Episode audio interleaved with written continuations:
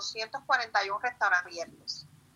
Tenemos pendiente por abrir algunos restaurantes que están cerca de áreas universitarias o de edificios de oficinas, right?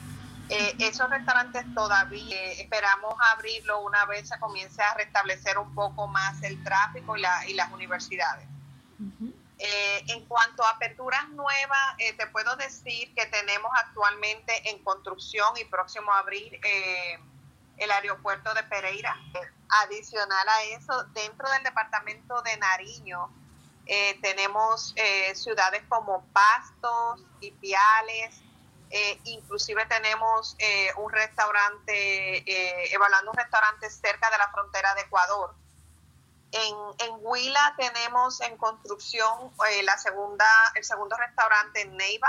Uh-huh. Y estamos evaluando obviamente posibilidad de tener presencia en ciudades como Garzón y Pitalito. Perfecto.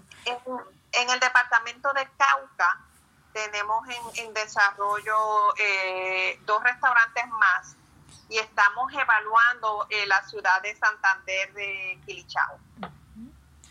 Con esos planes, entonces, ¿cuántos tendrían en 2022? Nosotros esperamos tener en el 2022 aproximadamente entre 8 y 10 restaurantes nuevos. Uh-huh. Y tenemos un plan de remodelar 37 restaurantes con la nueva decoración Fresh Forward para 2022.